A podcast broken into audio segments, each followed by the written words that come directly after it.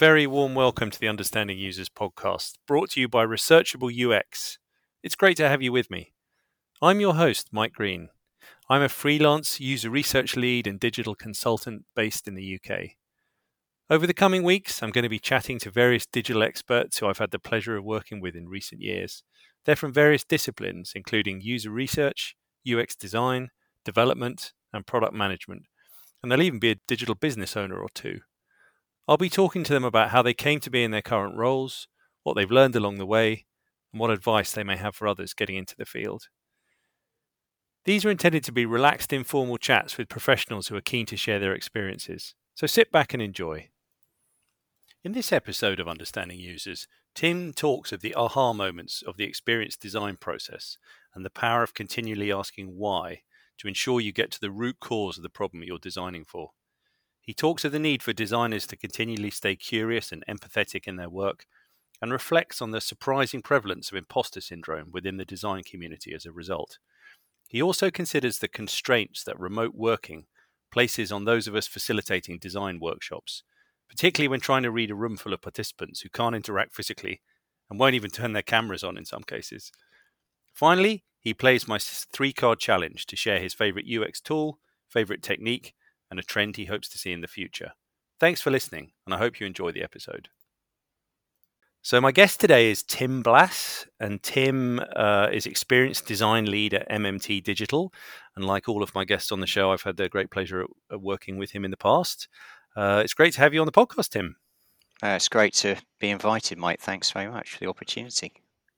So, tell me a little bit to begin with about your role and about MMT Digital and as an organisation. Okay, sure. Yeah, so I'll tell you a bit about MMT to start and that'll kind of set the context, and I'll explain a bit more about, about the role afterwards. So, yeah, so MMT Digital, we're um, a design and build agency largely with with a obviously with a massive footprint within sort of the development um, part of the process. So we're a, a content management um, build agency, so a Kentico um, CMS Gold partner, and we have various kind of partnerships with other um, CMS providers as well. Um, so our main um, sort of purpose has been around building websites and digital products and experiences using those CMS systems as well. And within that, um, design is is a much has has been traditionally much more of a smaller part in terms of the agency footprint in in terms of where I've worked previously. So that was quite an interesting challenge. That said, we're looking at obviously at changing that and becoming much more, I guess, more consultancy based, if you like, and playing much more within the design and and the influencing space and defining space as well as the development area as well. So in terms of my role within that and kind of what that means is I'm experienced design lead within a, still quite a sizable experience design team within um, MMT Digital. So we have 12 full-time experienced designers currently within the team. And my role largely similar to, to other lead roles is is probably less about doing and more about kind of setting um, the direction the vision that other members of the experienced design team work towards for projects. So um, that also includes things like planning out um, user experience, UX best practice methodologies for our clients, engaging with client stakeholders, and obviously occasionally getting it mucking in and doing uh, user research interviews and IA validation studies and and such like as well. But it tends to probably more on the thinking, the direction setting, and the guidance side of things. I also have the pleasure of of looking after kind of our new talent that comes into the experience design team as well. So um, we have uh, a junior experience design um, team member that that I, I line manage, and then also we have a experienced designer graduate placement. So every year we will take um, a placement student on their year out from university doing a graphic design or a UX design or some form of digital design related degree and they're spending a year with with us, and we we we train them, we give them that experience, and I also look after them as well. So I've got kind of a new talent development role within the team as well. So quite multifaceted in that respect, and an interesting um, position to be in. And what about you? Uh, thinking about your kind of uh, career trajectory, if you like, how did you get to where you are now, and what sort of brought you into this world to begin with? Crumbs. Um, I guess, I guess, yeah, I guess like a lot of UX design, I, I've been doing UX, I guess UX design long before it was called UX design because my my background, I, I started out, I I started out, I did a degree in languages and economics, and I wasn't very good. I was all right at languages. I wasn't good enough to get a job languages. And I went back and I did marketing. Um, and as a result, then I joined Royal Mail as a product development manager and product manager and proposition development manager. And I spent several years going through that. My last role at, at Royal Mail was was product manager for a new online proposition that they had, and that really got me into digital back in. That would have been like uh, the the early sort of 1999 sort of 2000 time around that time as well. So that then got me into to digital design. I then went on and and actually went into e-commerce for a while. I worked for um, as as an e-com uh, manager and also had an experience design remit within that for a company called ancestry.co.uk so massive in the genealogy and family history space um, and experience design naturally came with that and i used my user research and my skills that I, I learned and had previously within my various roles as a product development manager and things like that in that space. And then it kind of evolved from there. And then probably the pivotal kind of point, I guess, within this was when I went and worked as an experienced designer client side and for a few years and then went to work for an agency. I went to work for an agency called Nomensa, who are obviously well known in the, the UX industry in Bristol. Um, I then went on, left, and went to work for another agency who were part of the WPP. So, um, process called Heath Wallace, um, and then back to Nomensa again for a few years, and then and then found my way into MMT Digital, where I've been for nearly three years now. So I guess my mix of client and agency side with an experienced designer sort of spanned around 20 years, and probably half of that time has been been agency side as well. The big change, though, was something I was keen to explore um, with MMT is the fact that unlike the likes of Nomensa that are all recognised for being an experienced design agency with with some development capability, that thing is largely flipped on its head when when I came to MMT Digital. So I was interested to see how it could help build in experience design and help kind of grow experience design with within a, an agency that traditionally is is more better known for its development and its kind of delivery of CMS based websites and things like that. So yeah, so I guess yeah, I've been I yeah I've been in this experience design space for around twenty years, albeit not in roles that were necessarily called experience designer at the time, but using those various techniques and skills as and well. It's inter- so that that's that's fascinating and interesting to hear from another linguist because I my first degree was languages as well. So uh, yeah, we lots of us have come into this world from different different uh, avenues, but uh, yeah, languages. Yeah, and one. yeah, and I guess whilst I don't know, I mean. I don't know if you, I use my language to go on a holiday, which is useful. But I guess the la- actually the more important thing for language thing is, is that understanding of people and culture yeah, and context. Um, and I guess that's where kind of my love of like experiences and culture and actually come has come from through through that notion of language and what we mean and what we understand by it. So I guess I am using that in lots of different ways on a daily basis and experiences. I'm albeit I'm lesser so in terms of the languages themselves that I spent four years at university trying to get better at. That's fascinating. Yeah, absolutely. So tell me about a typical day then. You've touched on kind of MMT and, and your role. Kind of what, what is it? What does a day look like for you as experienced design lead?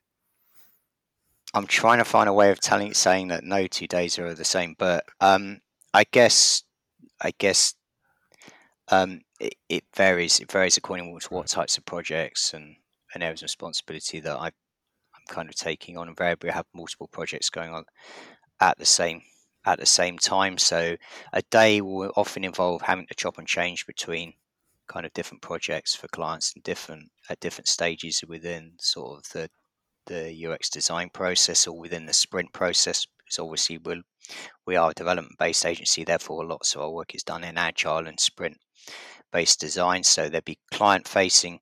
So so typically in a week there'd be you know there'd be a, a lot of work um, moving between different client projects.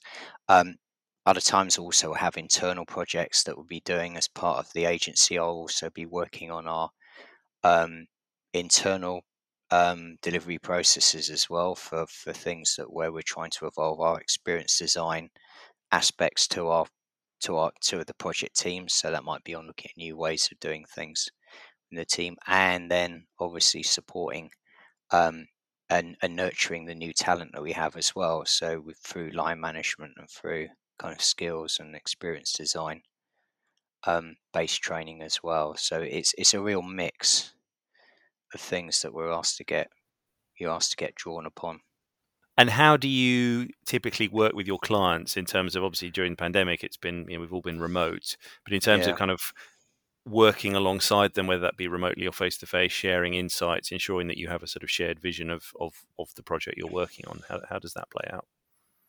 Yeah, I mean the pandemic for a lot of agencies kind of flip the traditional model of client agency on its head. I think MMT was it was and is well pla- was well placed to kind of weather the pandemic storm. A lot of agencies didn't make it through, or they've come out in a very different way to what they went into the pandemic. But um, for MMT, we've always been a, a multi-locational based um, organization. So um, yeah, we've got offices in London. MMT was founded um, by two guys in Uppingham in Leicestershire. So there's so the main office for MMT is actually in Uppingham, Leicestershire. So like and then we've got offices in Leeds. So actually, the business is spread over lots of different offices as well. So, um, and that sort of translates into our client working as well. So we do a lot of our work with our clients remotely, um, and that presents challenges. That also obviously presents opportunities as well. But we're less, I guess, we're less reliant on on face to face interaction with the clients than some other agencies may have, just because traditionally we are, have been a multi co-located is probably the the most appropriate way to describe that business and organization. So um, it does mean that we do need to, um, you know, work in slight, I guess, in slightly different ways. Um, and probably the biggest, the biggest challenge is, is obviously whenever we, if we have workshops, things like that, we will try and do some of those workshops face to face because there's no substitute for getting that face to face time for getting those post-it notes and things on the wall. Virtually, it can be done, but um, it's harder, and there's certain instances where I think actually remote um, isn't and wouldn't be our number one choice or preference for doing that if if we can if we can specify that as well. So. And it's that building rapport, isn't it? In, in mm. whoever your client might be, even colleagues. There's no substitute for doing it face to face in a room, much as we've got used to using all these great remote tools.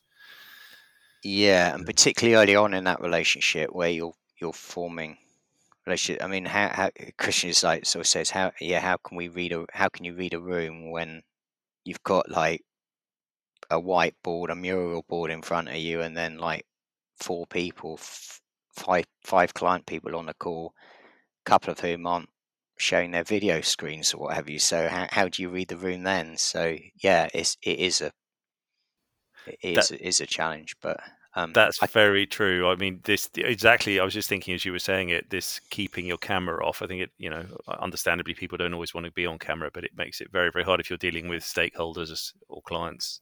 If you, if you can't see them, they just said they spend much of their time on mute. They're just this sort of disembodied people on the call. Yeah, or actually, uh, or this term that I found the, out the other day called presenteeism, where somebody's in the meeting but they're doing something else, and you know, is, is are they listening in? Are they doing something? Are they sharing notes between each other about stuff, which you'd obviously see and stuff in the meeting? So it's always interesting um, with that. And I guess it also it, it it it it can make facilitation harder as well, just more broadly as well, because it's far easier when you're in a room to see who's not facilitating or sorry, who's not participating and how you get those people involved. It can all be easy to forget about the people that aren't saying something on a remote call whereas it's it's more evident, more apparent when you're in kind of a physical face-to-face setting. I think.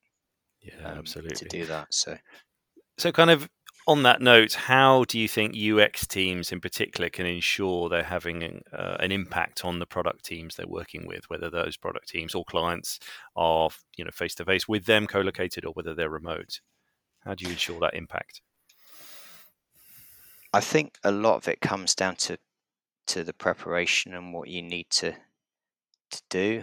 Um, I think probably if you are going to be more remote based with some of these engagements, that requires much clearer preparation um, than maybe it does face to face because you've got that additional layer of technology playing out. And I like to think now that probably there's probably less of a challenge there than there would have been maybe a year or two ago when a lot of people were still trying to get to grips with teams or collaborative tools and collaborative way of working as well. But you've always got that additional technology layer that you're dependent on to deliver that experience or that workshop or whatever it might be um, when you're doing that in a rem- remote setting as well. So it's just another thing you have to prepare for um, and plan for. Um, so yeah, it's a good question. I've not really kind of thought about it in that way. I've just just tended to get on and, and, and do it. But I definitely find myself doing more preparation for re- remote for remote working than I ever did. Probably probably a bit more face to face. And and yeah, probably probably as well. There's probably a bit more in in eh, maybe in some of the preparation that we we can get kind of the the clients to do up front as well. So when you come into that workshop space, everyone feels that they're in a in a position to make a contribution straight from straight from the outset. Um, right. And beyond clients thinking kind of of the users, how can mm. product teams more broadly ensure that there's a sort of user centric um, mindset throughout the team and that you're always keeping users in mind as you, as you work on these products and services? Yeah, that is always a challenge. There's always a point at which sometimes it goes, oh, we've done the research, we've done this, that, and the other. Now we're into delivery mode, and then and then things get stopped or things momentum slows down for a bit and then things get picked up again and then all that research and insight kind of somehow gets dropped off the back of it. So i think it's about making sure that you know there is a journey for all the insight. First you've got a process that allows you to do that work in the first place and gather the insight and the evidence you need to inform your design work that then gets carried through into delivery and beyond. Um, but assuming that's in place, and that is a big challenge in itself in a lot of instances, um, then it's about making sure that the insights and things that you learn travel through through the process. So that that is, I guess, that's a combination. And also, as teams, people swap in and out of teams, as and also as clients come and go within the client, as people move on, is super important. So you need to make sure those insights can live on. So um, I know documentation is a bit of a dirty word these days in in the guise of lean UX and design things like that, but you do need some element of that coming through that the ins- that you can trace back. There should always be a point. There should never be a point in the process at which somebody goes, "Why are we developing this component?" or "Why are we doing that?" or "Why have you designed it that way?" There should always be the transparency back to that initial um, need or requirement that you can trace back. And in, well. in your case, then, what you, you, whether it be documentation or some kind of uh, deliverables, how do you do that, um, whether individually or as a team, to ensure that there is that shared yeah. record? I mean, so for us, so for us, um, in an ideal world, in a best practice UX process, there's certain activities you do in a certain order, and you do all of them. In reality, it's rare that you get the opportunity to do all that for various reasons, for budget, for time, or what have you. Anyway, one of the key elements into that is pivotal is is is around things like the user journey mapping, what you do as well. So if you think about um, probably you know in terms of the double diamond process, discover, define, design, deliver, then I think for us it's kind of like the the stuff you do in defin the stuff you do in the definition phase, which is where you're kind of making sense of the research, the insight, and you're starting to work towards an experience or design is super critical. Um, and if you get if you don't get the opportunity to do that, then it's very hard to actually can be very hard to to make the the link between the research if you've done it and actually the design outcome. So for me, the definition element part of it is super duper important. If you get that right, that then becomes the hub at which your insight gets fed and your insight gets taken forward into defining that experience that you design for. So in terms of transparency that we just kind of spoke about, um, if you don't have something solid within that definition phase to do that, it's very it's very hard to ensure you maintain that insight going forward because I guess the insight's valuable, but but the def- definition is doing something with the insight, which is defining, helping to define, inform the design, or the questions that your designs need to answer, or you need to have answered by various types of things like concept testing and things like that, proof of concept and things that kind of, for me, straddle the definition design phase of the process largely. So. And in terms of the format you use to to share those insights and to ensure a kind of collective understanding, how do you do that? I mean, do you do shows and tells? Do you do uh, other? Do you use other particular tools um, to to ensure that everyone, particularly clients, obviously are aware of what's going on and are in agreement with it? Yeah, I mean, we do a lot of walkthroughs, right? Um, as well, and and this is probably one of the areas where remote's quite constraining as well. So some of the best experiences we've had with our deliver to our clients is is when we take those customer journey maps and those big kind of multi-stream documents, we print them out and then we pin them up on the wall, and that could be the as is process and with all the pain points, and that could be also the to be process as well in terms of what we're working towards as well. We're probably steer away from the old days of like there we did some we did 40 user interviews and there's the 150 page report bang yeah. that, that sits in somebody's virtual desk or in inbox or folder and never to be seen again so it's a whole i guess it's that whole thing about actionable insight stuff as well there is an element of that obviously but i think that's probably one of the hardest challenges actually starting out is when you start out and you do the basic research the insight stuff where all us UX designers get excited about because we're learning stuff, we're testing stuff.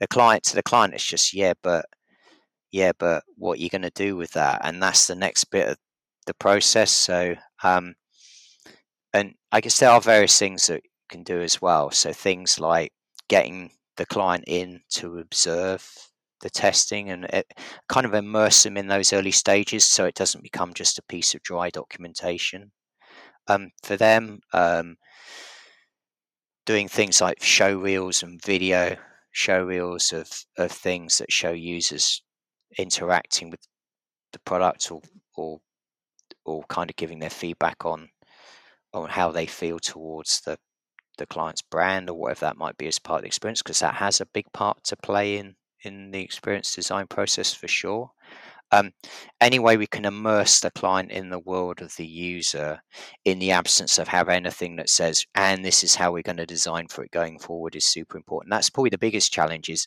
is how do we get the clients engaged? And also to get away from this idea that, well, we've done research because we've done it here. So we've done the research bit, or we did research and we didn't learn anything new last time. But it's like, that doesn't mean all research is bad. That just means you had a bad experience of what happened before. So I think how can we bring those immersive experiences to clients in a way that they can start on that journey towards seeing how that insight is informing the design. But ultimately, probably the big the big moment comes is when you see those customer journey maps in in all their glory, and you can start to understand what you thought maybe was quite a simple process is actually far more involved, and there's far more kind of interdependencies built into it as as you go as well. So for me, those getting those immersive experiences are really important for clients because. Yeah. Yeah, yeah, and and that walk, as you're saying, the walkthroughs. I mean, the sort of walking the wall. You get everyone in a room, and you, you I've seen it done so many times. You print out this thing on A zero or whatever it is, and and then you can mm. actually just in one glance see everything rather than trying to view it in, in Miro or mural, as you say and, and you can get everyone around the board and, and, and, and talking and sharing ideas. It's very powerful.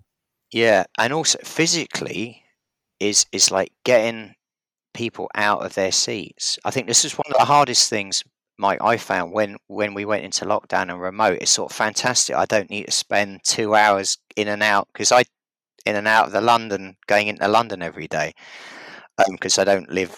You know, I live a bit further out than Zone Six, shall we say?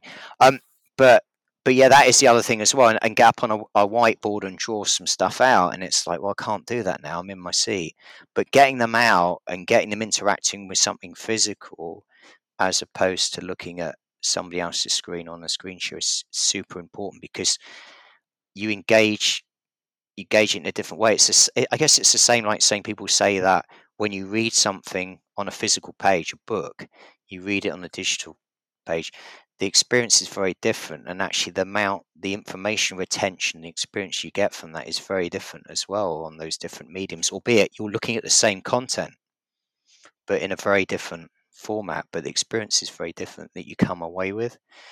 So i think that's probably one of the biggest um, challenges actually as well and, and no, I totally agree. And going back to what you were saying earlier about presenteeism, of course, somebody can be in a workshop, quote unquote, online, but actually they're not. They're on Slack or they're emailing or they're just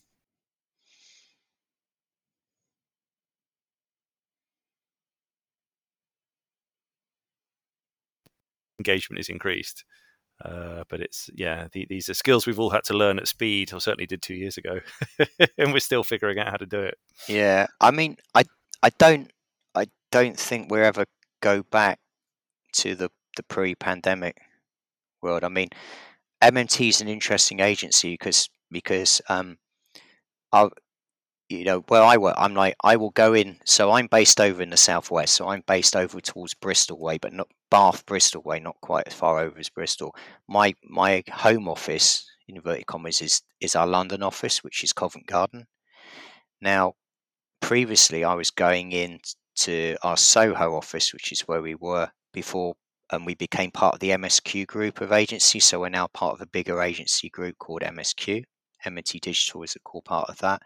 Um, I was going to London four times a week. I'd probably now going once a fortnight to the office as well. So, so, so our way of working has has changed as well. And you know, I think there's there's pros and cons to that as well. But I think we've got much more flexibility in how we do stuff. I guess I guess the big advantage is, in theory, is is that um, one of the biggest challenges we had in the pre-COVID times was getting users to test with. So we'd kind of use remote testing as a bit of a fallback, but we'd largely want to bring users in face to face because we thought that's what we needed to do. I think if anything positive comes out of these last couple of years, it has to be remote user testing has gotten better. The tools have gotten better. The processes that people are putting in place got better.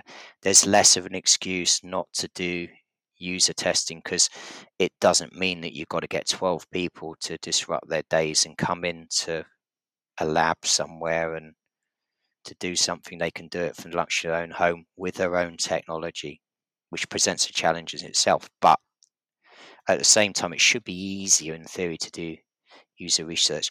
That said, um, accessibility test, um, user testing with users with techno- assistive technology or accessible needs, I still feel like you you you need to be doing that in a face-to-face environment. But more broadly, in user testing as a whole, I think this remote way of working should hopefully give greater credence for user research and user interviews and user testing, etc., because it's become easier and more convenient for users to engage in that process as yeah. a result. So that's no, I, I absolutely agree. And and as you say, people are in their own homes in their you know tracksuit with a cup of tea on their sofa and they're not trooping into this very sterile lab environment yeah. in central London, which is very alienating in some ways. They could be wearing shorts for all we know, Mike, and we, we, we wouldn't judge them for it. We would not we judge them for it, as long as they're not in their pajamas. I, I draw the line no, at that. no. Um, just thinking about experienced designers, uh, UX designers, researchers as, as a sort of breed, what characteristics and personality traits do you think make good uh, UXers, if I can put it like that, people that are, are liable to, you know, be good at what they do and, and draw the best out of people. Yeah, that's an interesting one because I think we've all got different experiences, experience science, but there's certain traits that you just see coming through time and time and time again from other people, and you can ah, I can relate to that as well. And I think some of the you've got to care about other people and be empathetic I think em- em- empathy is, is quite an overused word, but you do have to be an empathetic person as well. If you you know, to be a good designer, um, I've met designers who, by and by and large, by ninety percent, ninety nine five percent of people I work with are empathetic designers. You can spot the ones that aren't empathetic, like they call them like the rock star designers that about it's about me and showing about how good I am at what I do type people. But I think empathy is, is a big part of it. Um, I think experienced designers tend to be um, very worry, warriors by nature. Um, and I think that's a good thing, but I think think that can be a negative thing as well. So imposter syndrome is is quite prevalent within the design community. I don't just mean UX design; I mean in other design pursuits as well. So architecture, built environment, product design, um, because you worry that you want to make you want to deliver the best experience with the best product that you can and you always question about how can i make it better? How can i do this? How can i do that? Um, and sometimes that can as a des- experienced designers can turn that in on, on themselves as well and that's kind of where you get this imposter syndrome type situation going so i think we're inherent warriors as experienced designers.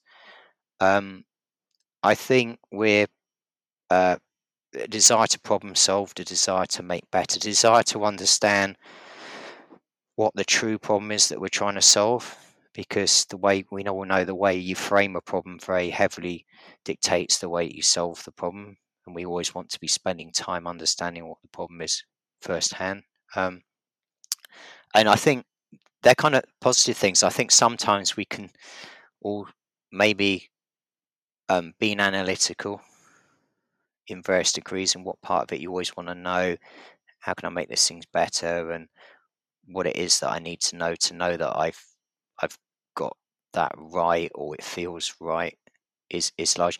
Sometimes the extent we can become over overly analytical. Um, but I think yes, I think empathy is a key trait. I think uh, tend to be warriors by nature, just by nature what we do, um, and tend to be very very hopefully analytical and analysis led, even if it's self analytical as well. I guess the last thing as well is turning that in is about being self-reflective as well, and particularly, and I see that in some of the junior designers as well. It's like, yeah, I did that, and how can I improve on that, and what it is that um, I think we kind of open, we should, and we should keep ourselves always open to kind of not critique, but to feedback and things like that. Whether it's feedback that we turn on ourselves, where it's feedback coming from each other as well. So that desire for self-reflection, a desire to know that we're we are making a difference or that we are evolving our thinking going forward. Um, that that's really interesting. No, I, I, I, agree with totally agree with your list there, and that thing about warriors and worrying. You know, I suppose that's a typically negative trait or is perceived generally as, but it kind of comes from a good place, as you're saying. You worry because you want to do a good job and you want to benefit the user ultimately. If we're building user-centered services and products, um, yeah, and I think early on in my career, when I started out, uh, if a client or somebody else said no, or that's not the right thing, I'd worry that I'd done something wrong. Because hang on, I've got it wrong because somebody's telling me that I've, or implying that I got it wrong. I guess the older yet is it's an experience to say, well, no, doesn't mean that. Or, yeah, if maybe I have got it wrong, but that doesn't matter. I know a, a way by which I can fix it. Or, actual fact, you you can challenge back and say, but we saw this and saw that. And I think that's probably, you know, that's probably an area that gets taken with experience. That said, with through sort of the new crop of experience designers been bringing through, they're kind of much faster on that. And to say, in actual fact, um, no, actually, I, you know, I, I don't believe I am wrong. Maybe this is some area that we need to explore. And I think probably that's the element as well that we kind of push back on. But yeah, I've yet to meet an empathetic experience designer who isn't also a warrior. Yeah, interesting. Interesting. So, yeah. So, what advice then would you give somebody who wanted to get into this world? If someone came to you and said, "Hey, I want to become an experienced designer," what would you tell them? Um, I would say, look, I, I guess it's it depending on where they are in their their training or their career path as well. I think there's so many different routes into experience design. I I say I say explore it, find out more about get kind of inform yourself kind of about what what experience design is, read the blog, sign up to various um, podcasts and things like this one, or find opportunities to learn as well.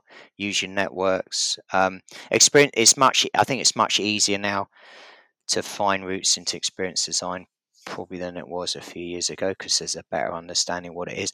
There's lots still of UX equals UI stuff going on, um, so be be mindful of that.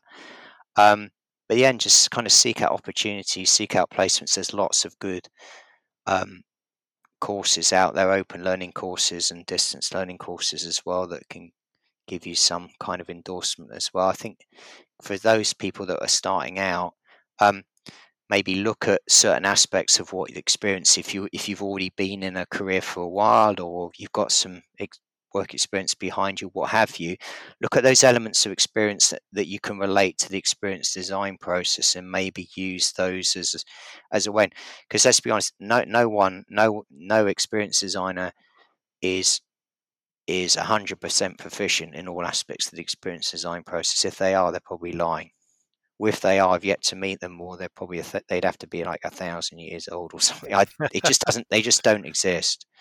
So, you know, look at what you've got probably already and see what you can bring to the table, and then use that as a way. Use that as a way, and, then evolve your experience going forward, and just try and get involved with projects, hackathons, all these types of things that are going on within the experience design community. Get your get your name in there, get your name known, and uh, yeah, it, it is it's a growing industry, but I still think you know um, personal references and you know people like to work with people they know or or, that are referred to by the people. So we place massive store on who we bring into the business based on references and networks and things because you know it is a people to people business so and we're still quite a small community i think in that respect as well for that to play a big part so and it and that imposter syndrome you were talking about earlier with with our discipline evolving so fast and this plethora of tools and the amount of blog posts and podcasts and stuff it can be overwhelming you could spend all day every day just reading stuff from other designers or watching videos on YouTube or you know watching TED talks without actually doing anything. So there comes a point where you just have to, I suppose, focus on what you're interested in and, and not get overwhelmed. Because I sometimes think, heavens above, you know, just go yeah. away. yeah, if you try and keep up to date with everything, you'll do a failure and you'll just drive yourself into a, a big way. I, to be honest with you, I'm going to fess up here. I don't read a lot of stuff on experience designer stuff these days. My I I take my inspiration from kind of other design practices like architecture. I'm a massive fan of architecture, concept art. I just love concept art, and I use that kind of the whole generation generative processes ideation that come through from concept.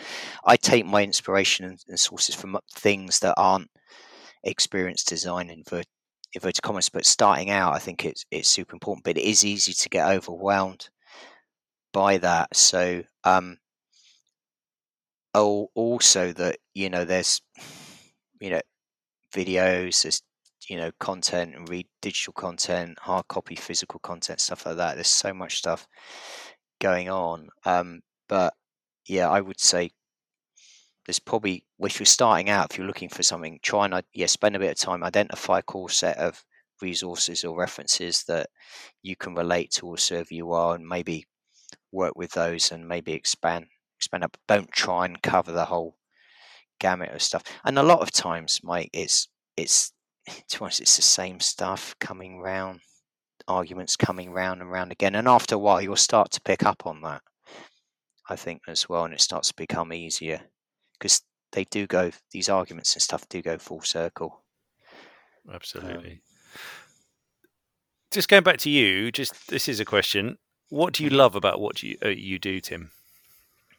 Um, what I love is is is being presented with an opportunity to make something better, and given basically a blank sheet of paper how to do it. So some what I love is somebody with somebody that says we've got this thing that we don't quite know how to solve, or we've got this this opportunity to do something, um, but we're not quite sure what it is we need to do or how to go about it. Um, and I the bit of that process that I love is the moment where you go, at I've got it, I know what it is, I know what it is we need to be doing. It's kind of that aha moment. Do you get? Um, and it's that trust in the process. It, it's like a lot of clients think you're an expert there if you're an expert in their field. So if they come to you saying we've got this problem, we work in this vertical space or in education, wherever it might be, you're an expert in their subject matter areas of expertise. And it's not like that. We're experts in the process. We know, more importantly, we know what we don't know, but we know how to get answers to that to inform the process. So it's that it's that it's that moment where you go, I've got it. I know I know the solution that we need to be working towards, or the things that we need to be testing out to help inform that process. That's the bit for me where it goes, yeah, this is where we're this is the start of where we deliver something better or something new, which is hopefully is the same thing. And what about the converse of that? What what frustrates you or annoys you about what you do?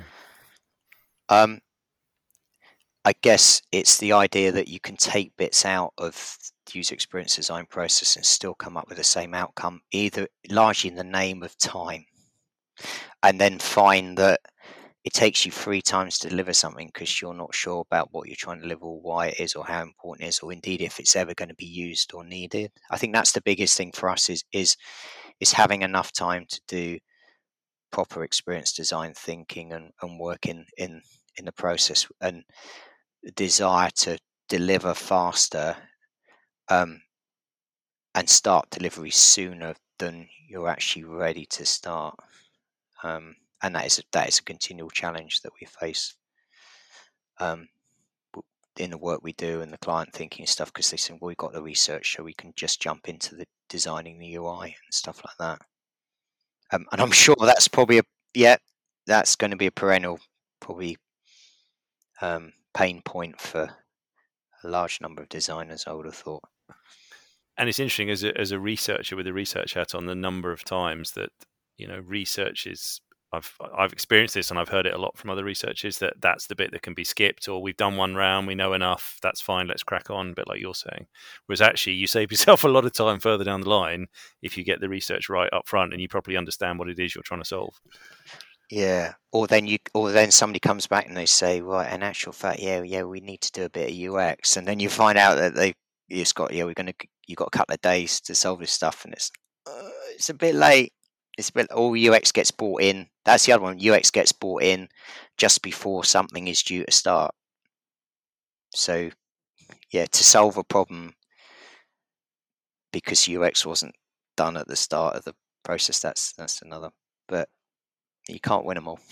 you can't. You can't win them all. You can't win them all. All right. Last thing then, Tim. I've got three cards here. It's my three card okay. challenge. So trends, tool, and technique. So we've got a spade, we've got a heart, and we've got a Don. We're going to hold them up there so you can see them. Pick your first card. Uh, I'm going to go with. I'm feeling. I'm feeling love, so I'm going to go with a heart. Mike. Oh, that's good. so, the heart is tool. Tool. So tell me about right. your favorite tool or something you use a lot and and you think adds value to the work you do.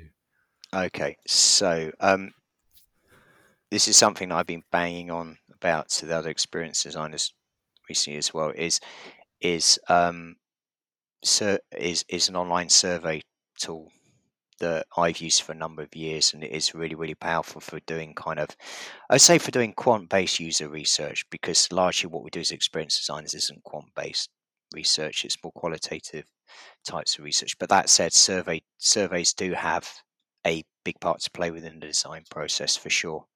Um, and a survey tool that I absolutely love is is a tool called Alchemer. It used to be called Survey Gizmo, um, and they got bought out by Alchemer, and we're using um, that tool a lot to inform our kind of our our insight and research processes, largely off the back of having done some qualitative or or, or one-to-one user research up front, and we want to build out and explore ideas or thoughts in more of a I guess, in more of a, a larger format, so more of a quant style format. So Alchemer Survey Gizmo, very, very powerful tool. Can do lots of things in terms of asking questions, conditional questions. It's very powerful in the way you can dice and slice information and analyze information to try and find relationships and correlations and things like that. So, and that's all within the tool without needing to export that data into SPSS or some some third party tool which will probably be too powerful where you get kind of get lost in. So Alchemer would be my my, um, mm, interesting. I haven't heard of that. I'll check it out. That, yeah, I can, send, I can send a link if you yeah, interested okay. in finding out more. But yeah, it's a really powerful tool. Um, it's obviously a paid for tool. There's lots of free ones out there.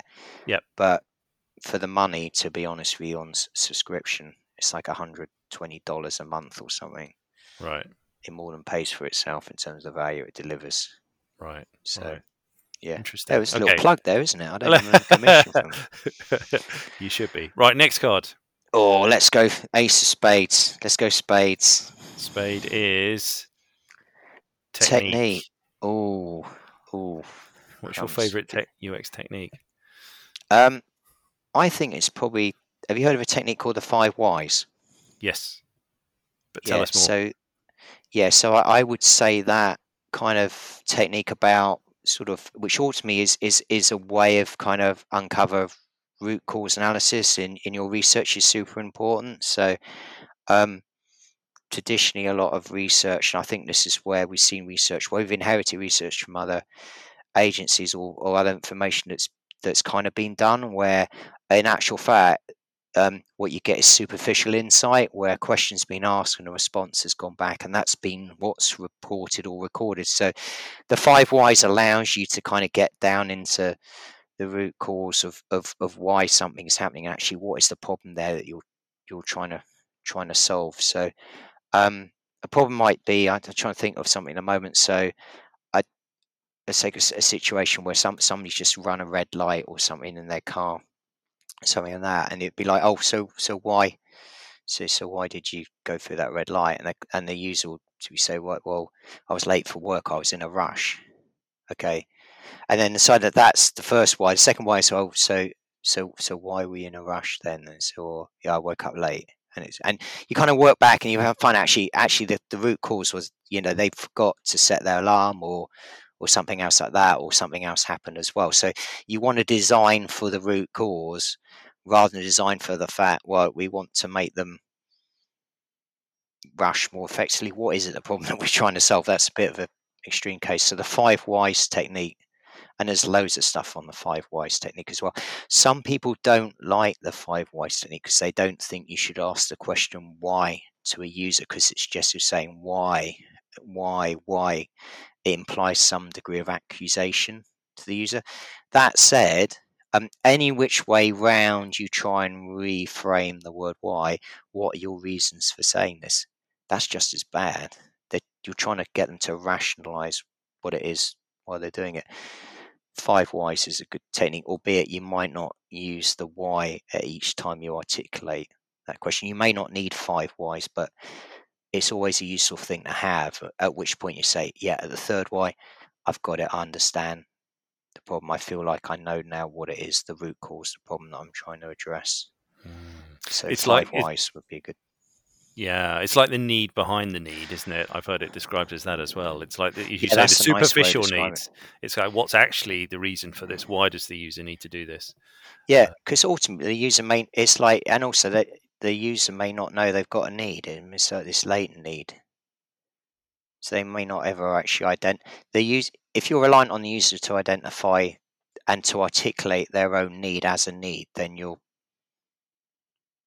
you it's better than getting getting a solution, but you you're reliant on them being able to have synthesized that problem and to solve it and to be able to articulate in a clearly defined need, and that's rarely the case. So in actual fact, that's something that as use, experienced design user researchers, we probably wouldn't want them to do because they put a layer of self-interpretation on that. So you're reliant on your decision being as good as only as good as the level of articulation and accuracy of their own synthesis on their own needs. So mm. oof, don't ask me to explain that one again not on a Friday afternoon because I don't know. I got there, but yeah, five whys. Check it Brilliant. out. Brilliant. You don't know.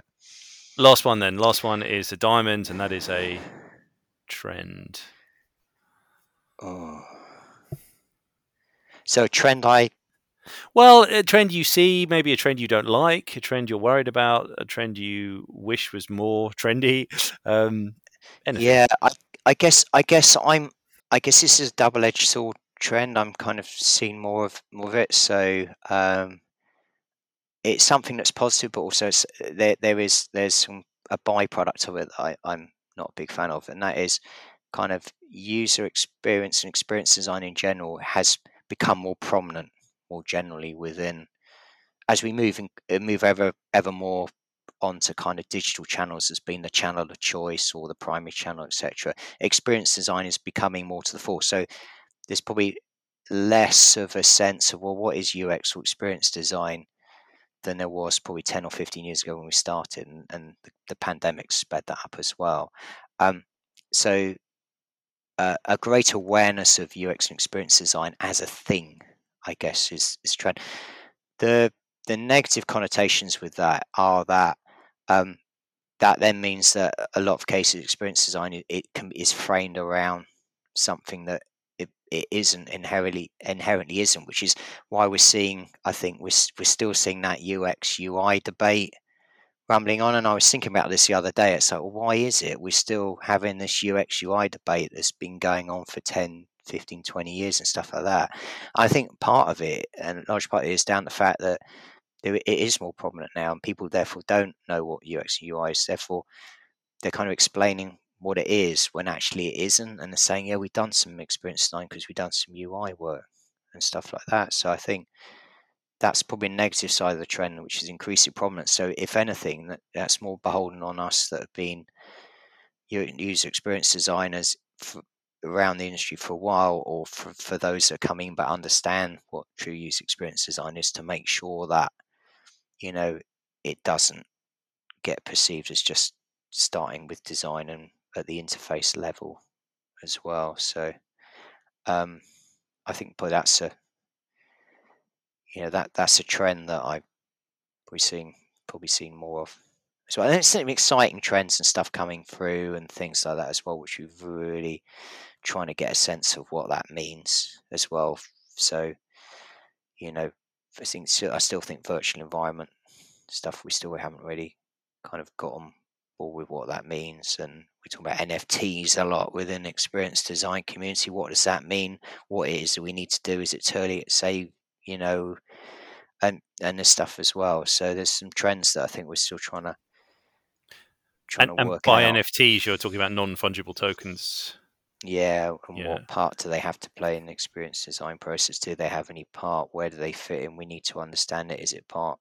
Does it change the way we work with clients? Does it change what we deliver, etc., etc.? So, I guess all these elements that point towards working in an ever increasing virtual world rather than the physical world and this blurring between the physical and the virtual world and and stuff like that is is something that we have to continually explore and be involved with because you know that experience design then is everything within that because there isn't a physical world to fall well the physical constructs to fall back on but ultimately you know the experience is felt in a non-physical world so yeah, absolutely. Bring on the metaverse in whatever form it comes.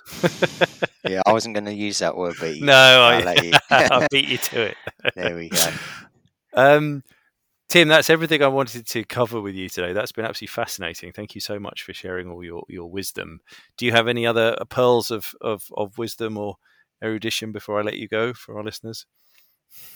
Um, I I just think continue to stay continually stay curious and you know, and, and inquisitive about the world and what people do and and why they do it. I don't ever think that um, experience design will ever, you know, the more the more the world evolves, the more experience design evolves, the more things that will come into this space as well. There's no, you know, bring new skills and techniques, bring new thinking in if you're coming from outside. I think that's that's a really strong thing. But yeah, stay curious and and um, um, use that is it Shoshin beginner's mind. The whole idea you always think about stuff. Don't ever think that you know everything or be blind to stuff just because you've been exposed to it a lot as well. So stay curious, stay inquisitive, ask questions, um, and and yeah, continue to look for opportunities to to, to make the world a better place as designers, which is ultimately what what we I think what we're all doing, or those that are in are designers in design for for the right reasons are there to do. So um, on that inspiring and uplifting note, I'm going to say thank you very much indeed. That was brilliant. Thank you so much. Right. Thanks, part. Mike. Thanks for the time. Thanks for listening to the Understanding Users podcast. If you enjoyed what you heard, do please like or comment wherever you're listening and feel free to share it more widely. And feel free, of course, to drop me a line with any feedback via LinkedIn or my website, researchable.uk. Links are in the show notes. Join me next time when I'll be talking to another experienced UX professional and asking them to share their wisdom, tips, and knowledge with me. Until then, stay safe and stay user centered.